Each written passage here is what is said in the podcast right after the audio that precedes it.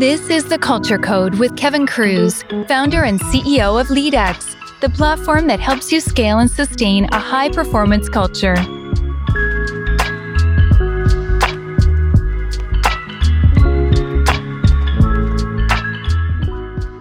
Hello, everyone. I'm Kevin Kruse, sitting today in Philadelphia, Pennsylvania, and our Culture Code guest today is the Chief People Officer of Criteo, Manuela Montagnana. Manuela, I want to apologize for butchering your last name and tell us where are you coming to us from today? Um, hi, Kevin. Uh, great to be here. I'm actually talking to you from Paris, where Criteo's headquarters are. I am a French German national living in the United States. So I would consider myself a global citizen. And I'm very excited to be here. So Criteo's headquarters is in Paris, but how many offices do you have? What are the ma- major locations or some of them? Our footprint is pretty global. So we are a 3,500 employee company with over 20 offices. The major ones are in New York, Paris, Barcelona, but we also have presence in Tokyo, in Seoul, Singapore, I mean, all over the world. Incredible and- presence. Yeah, for that for that size company. And that makes it all the more fascinating to me about you know how you scale and sustain culture you know over space which is what we're going to get into. But for people who aren't familiar uh, with your company tell us you know in your own words what do you do? Sure. Criteo is a global advertising technology company. So basically, our platform connects consumers to the products and services that interest them via tailored advertisement as they browse the internet, so either the open internet or on a retail retailer site, and that is driving sales for the marketers who are doing the advertisement on those sites. That makes sense. And culture is a funny thing, you know, people have different definitions of it and you know describe it in different ways. But again, just in a few words, like how would you describe your company culture? What's it like, or what are you trying to uh, create there? We have actually worked on that. And so we have a pretty clear definition. Our company culture can be resumed in three words it's open, together, and impactful. And so the idea of open is that we are strong believers in a diverse and inclusive environment. So we want to make sure that our employees are really open to all kinds of ideas, backgrounds, and things that make this organization just as rich as it is because of, by the way, I didn't mention we have over 92 different nationalities. So it's a pretty interesting cultural mix from that perspective the togetherness is really around collaboration, around achieving things in a way that is making everybody feel part of the bigger.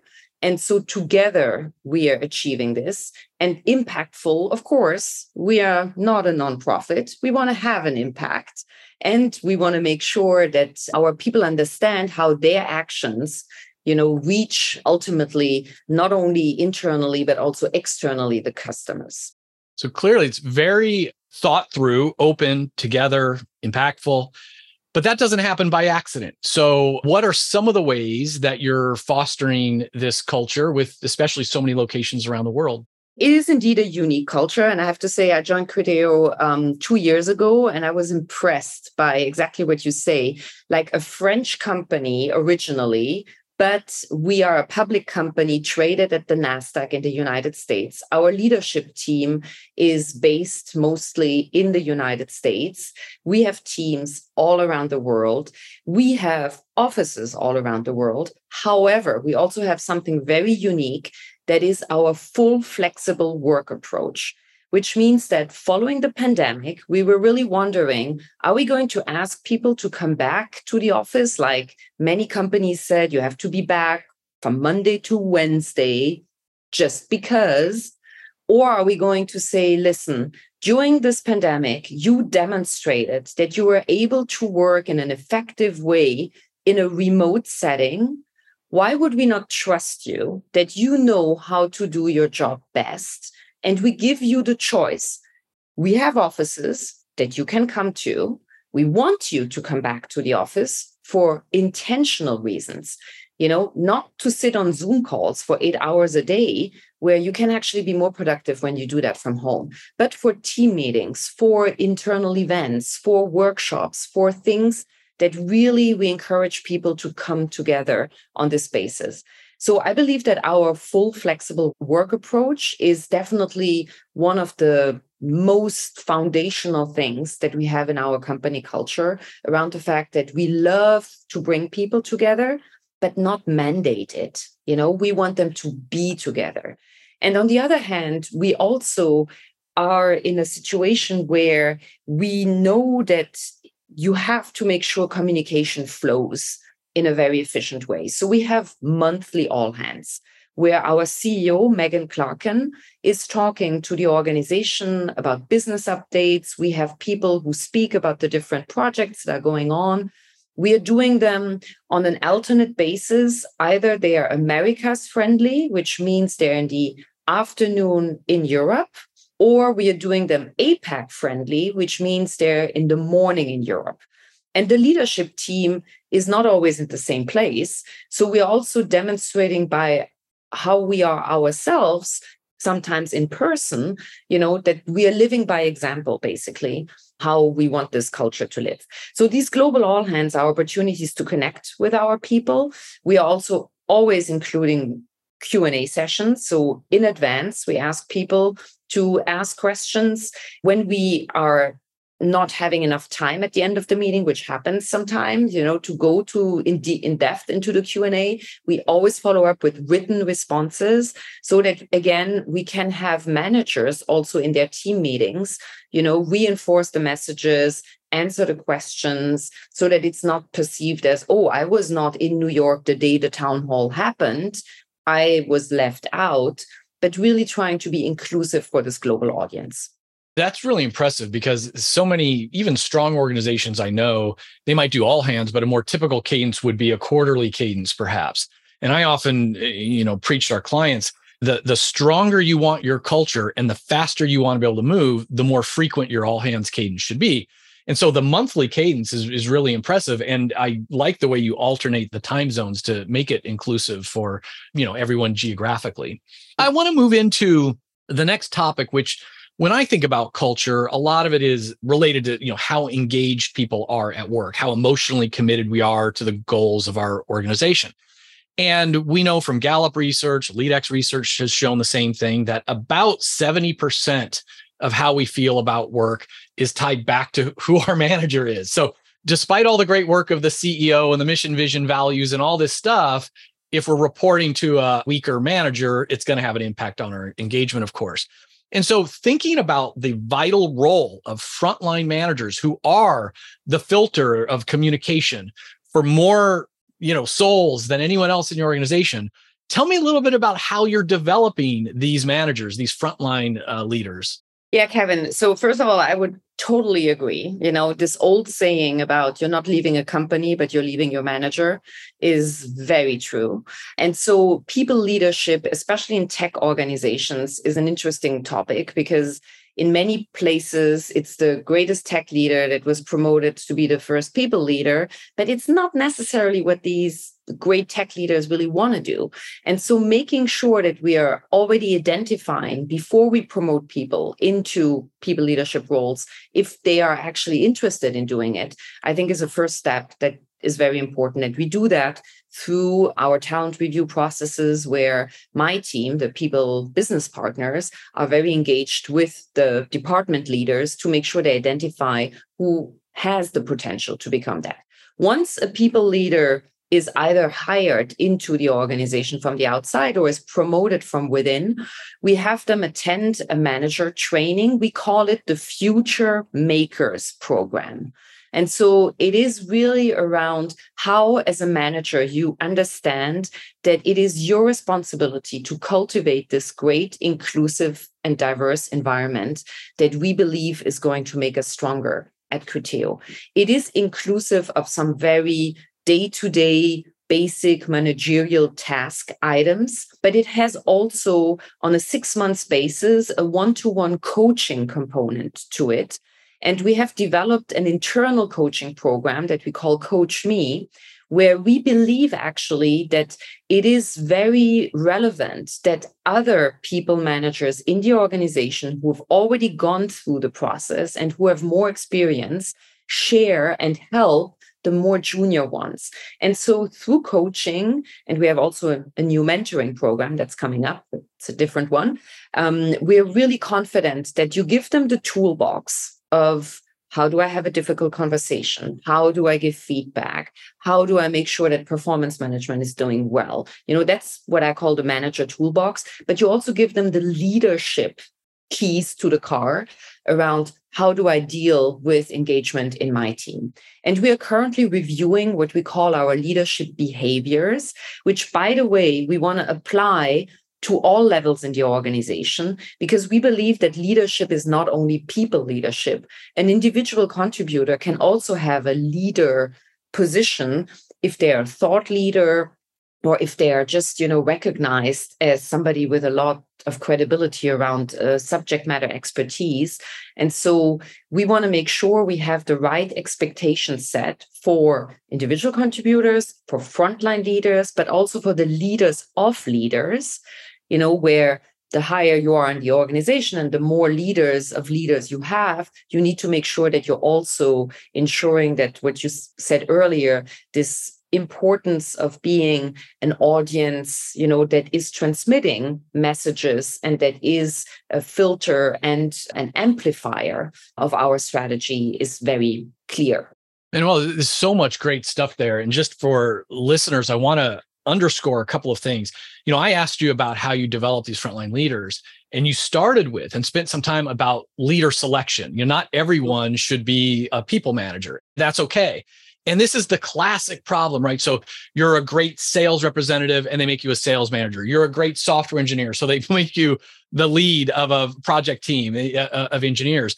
And not everyone wants to do it they think that's the only way to get a raise or to get status or something or not everyone you know necessarily has the natural personality for it. And so it starts with selection and it's so rare for me to hear that.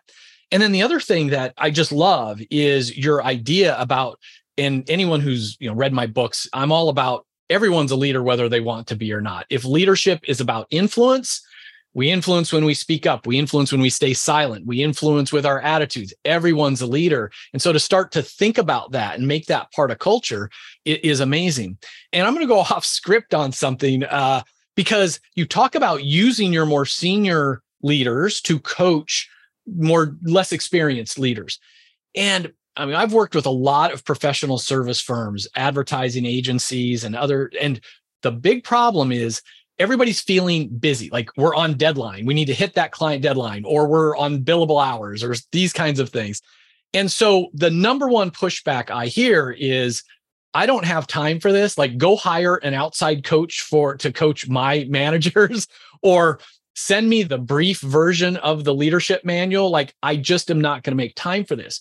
So what's been part of your you know secret approach your secret sauce to make the leaders feel that it's a priority to coach up the next generation. Yeah, it's a very good point. I mean, you know, clients first, you know, and uh, all these business uh, challenges that that we all know about. I think that at Criteo, because we have been able to provide them with short modules with we are trying to cater to their expectations that it should not be like this overwhelming oh my god i got to read a manual of 300 pages and then i have to go through a certification or whatever. We want to make sure we do it right right? So don't get me wrong we're not brushing over this. But there is a lot of i think it's more of a collective understanding that we need to invest in the next generation and we hold the senior leaders accountable to the development of the more junior ones. So it is part of our KPIs. It is part of the goal setting process, basically, to say if you're a more senior leader, it's your responsibility to not only develop your own team, but also to give a hand to the Criteo talent overall. And we have experienced actually even stronger and better engagement when it's cross functional. So let's say when it's a leader in finance who's coaching a leader in sales or somebody in marketing coaching somebody in people, we are also having the parallel benefit of cross fertilization and better understanding of what the challenges of these other departments are, you know, which in a company is always a topic, you know, like, oh no, I'm more busy than you are busy, and I'm more critical than you are critical. And so I think that that helps as well. Yeah. Well, you just mentioned some KPIs, and earlier you talked about Criteo gathers, you know, Q and A at the monthly town halls. What are some other ways you're getting feedback from team members, you know, about culture and their level of employee experience or engagement? So, we actually set up last year a new listening strategy. I wanted to walk away from the annual survey where you ask 250 questions. It takes you three months to analyze the results. It takes you another two months to go back to the teams. And everybody has, by that time, everybody has forgotten about what they said six months ago. So we are doing a pulsing that is much more frequent and that is not always the same kind of topics. So, for instance, because we are such a caring organization and well being is something that is very important for us, we have twice a year a well being check in where we ask specifically only 10 questions about are you feeling well? Like is the way your workload is it okay for you? Is your manager demonstrating that he cares for your well-being? Do you have the right flexibility in the work approach? You know like these kind of things we also, because the manager is so important to us, do a manager effectiveness survey where we ask people so, the leadership of your manager, how would you evaluate it? So that we have some concrete feedback that we can give to leaders around, hey, your team has said in the last engagement survey that actually their manager is not at the level they want to. Then we ran the manager effectiveness survey, and your team again said that you are not asking for feedback, you're not doing this and that. So we're really gathering additional data points so that it's not just one time a year, oh my God, this is not working, but that we really have opportunities to get back to people as well. Because as you know, Kevin, it's not only about asking the question, it's really about, hey, I heard you. And this is what I'm taking away from it. And so we are also spending a lot of time not only surveying, but also feeding back to the organization. This is what we heard, and these are the actions we're going to take on it.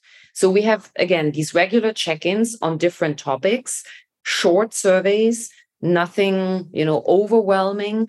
And currently, we we just ran our annual larger one, 23 questions. Should be okay and we're going to take time. We got over over 80% participation wow. you know shows that people are really engaged. They might not be happy with everything but they take the time to answer and we are now working on understanding. We have over 3,000 comments, you know, so the verbatim is very important as well. Doing focus groups to better understand, you know, if in every organization it's the same. We have, of course, some geographical differences. We're trying to better understand that as well. And um, yeah, so very interesting again for listeners so many best practices in here and definitely uh, manuel you mentioned this trend sort of moving away or supplementing the annual survey with pulse surveys. I like to see organizations run them quarterly. Some organizations run them monthly, but uh, most that's a little bit um, much. And the importance of closing the loop. The fastest way to disengage someone is to ask them to invest their time in this, and then it goes into the black hole, and they're like, "Well, that was a waste of time. Like, did that even matter?" And the fact that you highlighted not necessarily your scores, but the participation rate when we get the data back, it's the first thing I notice. If someone's got 80% or higher, it's like, whoa, super high engagement just based on the number of people who are completing it. If it's low, especially below 50%, it's like there's a psychological safety issue. They don't believe it's confidential or they don't think it's going to matter or they're already disengaged. You know, why would I even do this, especially if it's uh, confidential? So many good stuff. With all these great things that you're doing, is there any one unique thing related to culture that you're most proud of? Well, the thing that I'm personally most proud of, I already spoke about, is our full flexible work approach, because I think it demonstrates that we trust our employees, that we trust that they are doing the right thing for the company. And so when I speak with my peers and other companies who are, especially here in Europe, you know, where there is a little bit more of a traditional approach and where there is a little defiance, actually, where it's like, if I don't see you, I'm not sure you're really performing. I always say I'm not managing presence, I'm managing performance. And so we need to make sure we give our managers the tools also to have that you know peace of mind to know that it's not because they do not see their employee on a daily basis that it means that they are not performing. I would also like to stress that because we are a global organization, it is impossible to see everybody every day. You know, I'm a global leader. I'm not going to see my senior director of people in Tokyo on a weekly basis. You know, I see her over Zoom, but I won't see her in, the office. So it doesn't really matter to me if she is doing her Zoom call from her home office or from the Tokyo office. Now, the business that she supports in Tokyo might have a different opinion about that. And so I'm going to ask every time I'm asking for feedback about her performance, you know, what does the business leader say? Is she present when they need her, or do they feel like she's disconnecting? And so this is where we need to find the right balance. But I feel like being in this full flexible approach and not being part of those companies that say you have to come back is making us pretty unique. And I have to say, we've seen it from an attraction and retention perspective. It has helped us attract talent and it has clearly helped us retain talent as well. Yeah, that's powerful and hopefully is going to be a good example and model for a lot of others out there. We only have a few minutes left, but I'm curious is there a book or even a, a podcast or a movie or anything that you would sort of recommend that your colleagues read? So I'm a big fan of The Culture Code by Daniel Coyle. As a global citizen, as I said earlier, um, I have a strong belief that every company culture is really unique. But when you add the international component to it, like the fact that you're mixing cultures, it's even more powerful. And I think that in, in this book, there's great examples, you know, of what can make a company super successful when you understand that culture, but also what can be a derailer and what um, you have to watch out for. So I would say for people who are interested in that aspect, it's a good book. And you know, with culture always changing, and there's you know potential derailers out there and things. Is there a particular skill or behavior that right now, you know, if you could wave your magic wand, your team members would do more of this, a particular skill or behavior? Anything come to mind? I think that, you know, the one thing that I personally still continue to be a little bit worried about is mental health and well being overall, you know. And we have put a lot of things in place, like a mental health first aids, like people that volunteered to have a special training to be like an alternative to the manager or the HR person and help people who struggle with mental health. And I would just wish that everybody who has that struggle dares to speak up. You know, we have a lot of, again, we are very open culture and we are we don't i wouldn't want to say oh nobody has a problem in our company i can of course not talk about who has one but i can sense that in general people are still a little bit hesitant and I would definitely want to make sure that they understand that with everything we do and with everything we demonstrate, that they can talk about the fact that there is things happening in their life outside of business, you know, that impact them and that, you know, we have understanding for that. Because I feel like that's what's really defining a caring culture is when you you accept the employee as a whole not only as your employee from 9 to 5 but as the human being that comes to work with their own history personal struggles and whatever I know officially when I asked you about culture, you talked about open and togetherness and impactful. To my ears, like the unofficial description of your culture is caring. Like that has come through literally in your words and just the tone and the emphasis on the wellness and the pulse surveys. And that's really powerful. So final question. These days, you know, what's exciting you most about about Criteo? So I think what's super exciting is that we are in a transformation, a big transformation with regards to how uh, we align our offerings um, to lead actually the next new wave of digital advertising. So there is, we are building a commerce media platform which will better serve marketers, agencies, retailers, and publishers as they take advantage of all these commerce media advertisement opportunities. There's a big launch that is coming up in, in September. So, very excited about that because it is transforming a company that was very strong on what we call marketing solutions towards more of how do we support retailers in their journey with regards to advertisement. And so there is technology transformation behind that, but there's also commercial transformation behind that. And the whole organization is really morphing towards something that we believe is at the forefront of a great business opportunity. It's great.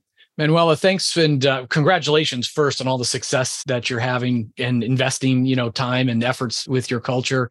Thanks for sharing so many details with us. Hopefully, it'll uh, I know it will inspire a lot of other chief people officers who are maybe um, just starting out and or trying to get their culture to that next level. So thanks for that as well. Of course. Of course. Maybe a last word just to say that I think I'm very lucky because I'm working with a CEO, Megan Clarken, who not only is a woman, which is very rare in tech, but she's also an extremely inclusive D&I leader, which is helping in terms of credibility. You know, for us, we are really living at the leadership level by example, the fact that it is okay that you are different and that there is something around the reality of the diversity in our organization. And for me, as the chief people officer, this is an incredible gift because when you don't have to convince your CEO that you have to do this, but when the energy comes from there, it's just great. Well, that's great recognition. Not only is it rare to have a female CEO of a tech company, but of a publicly traded company as well. It's incredible how the barriers that are still there and how much work that needs to be done. And so I could see, I mean, just her presence alone is sort of inspiring about for the culture that you're trying to create and, and a great representation for the world, the world offices. It's fantastic. No, definitely. No, we're small but mighty. I love it. That's one of the reasons why I wanted to talk to you. Manuela, thank you again for your time. Thank you, Kevin. Really appreciate it.